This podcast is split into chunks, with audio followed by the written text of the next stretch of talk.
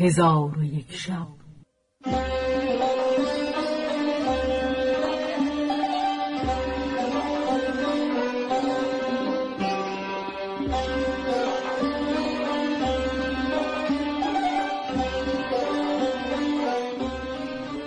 داستانهایی برآمده از ژرفای تاریخ و تمدن و فرهنگ مشرق زمین.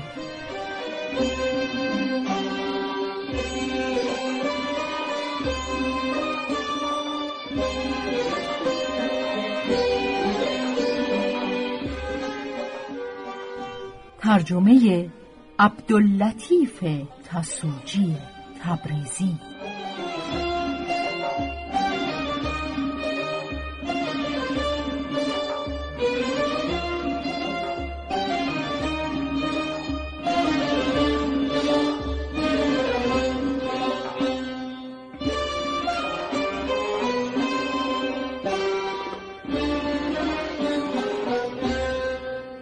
چون شب 76 برآمد،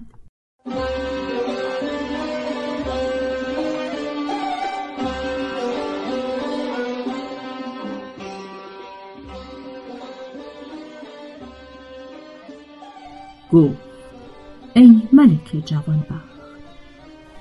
تونتا بترسید و گونه‌اش زرد شد و به آواز بلند گفت که قدر نیکویی های من ندانست و گمان دارم که مرا با گناه خیش شریک کرده.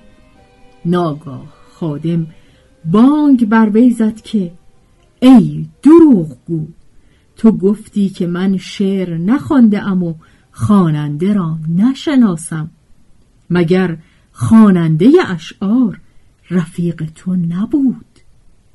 تونتاب چون خشم خادم را بدید هراسان گشت و با خود گفت به بلایی که همی ترسیدم بیفتادم. پس این بیت برخواند: وه که در مهنتی بیفتادم که پدیدار نیست پایانش. آنگاه خادم بانگ بر غلامان زد که او را از خر به زیر آرید. غلامان تونتاب را از خر به زیر آوردند و بر اسب بنشاندند. غلامان پاسبان کرده با قافله‌اش همی بردند، ولی خادم با غلامان گفته بود که او را عزیز بدارید و اگر مویی از او کم شود یکی از شما به عوض آن مو کشته خواهد شد. چون تونتاب غلامان در گرد خود دید از زندگی طمع ببرید و با خادم گفت که ای سرهنگ، به خدا سوگند که مرا با کس همسری و برادری نیست، با این جوان خویشی ندارم، من مردیم تونتاب، این جوان را بیمار در مزبله افتاده یافته‌ام.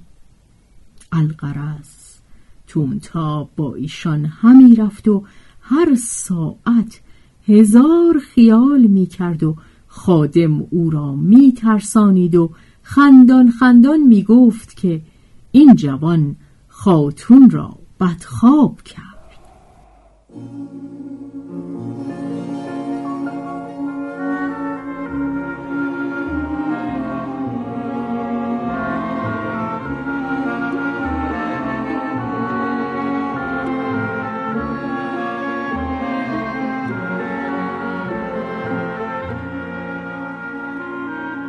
چون به منزل فرود آمدندی خادم خوردنی می‌خواست و با تونتاب خوردنی همی خوردند.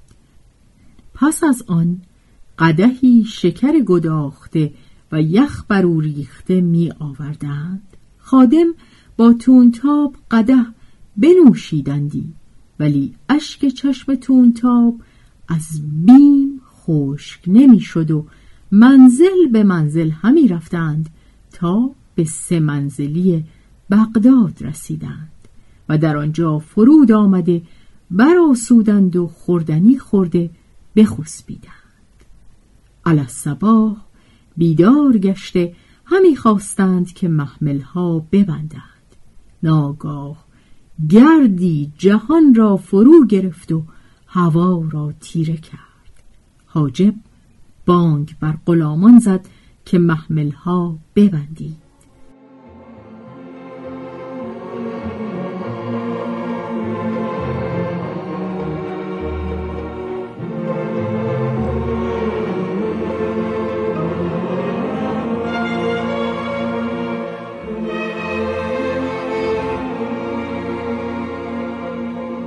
پس حاجب با غلامان سوار شدند و به سوی گرد برفتند.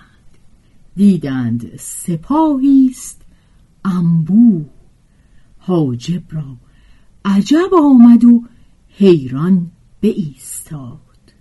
لشکریان چون حاجب و غلامانش را بدیدند 500 سوار از ایشان جدا گشته به سوی حاجب بیامدند. حاجب و غلامانش را چون نگین انگشتری در میان گرفتند و هر 5 تن از لشکریان به یکی از غلامان حاجب گرد آمدند. حاجب با لشکریان گفت: از کجایید که با ما بدین سان رفتار می‌کنید؟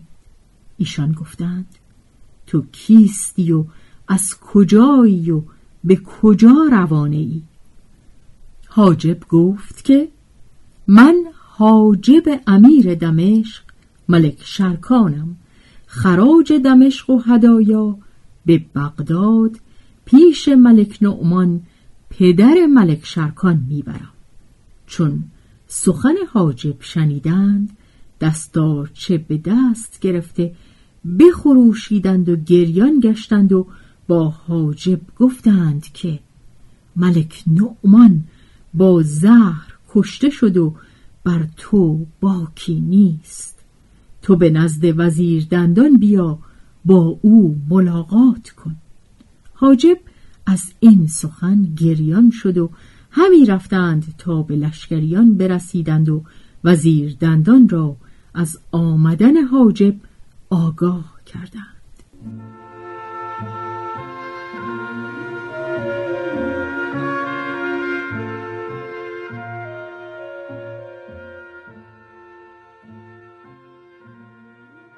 وزیر دندان امر کرد که خیمه ها برپا کردند.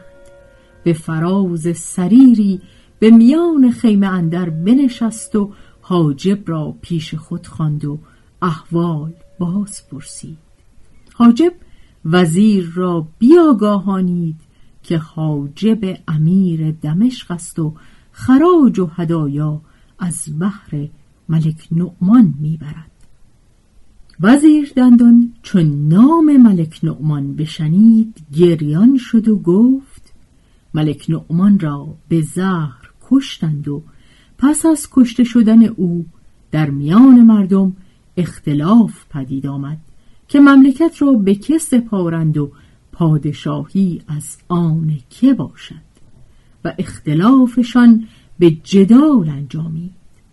قضات اربعه از جنگ منعشان کردند. پس از آن اتفاق کردند که نکنند جز آنچه قضات اربعه رأی دهند. پس متفق شدند که بفرستند نزد ملک شرکان و او را به سلطنت بخوانند. ولی جمعی سلطنت پسر دوم او ذوالمکان را می‌خواستند که با خواهرش نزهت الزمان سفر کرده، ولی چون کسی را چند سال است از ایشان خبر نیست ناچار ما را به سوی شرکان فرستادند.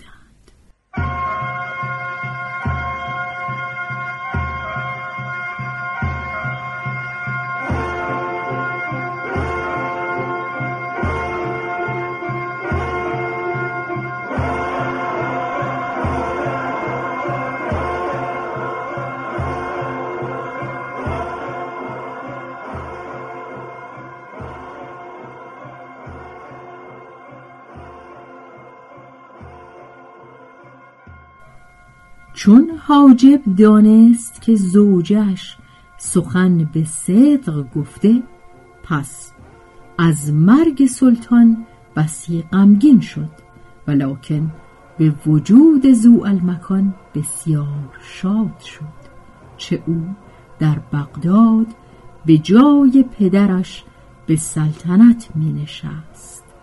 چون قصه به دینجا رسید، بامداد شد و شهرزاد لب از داستان فرو بست.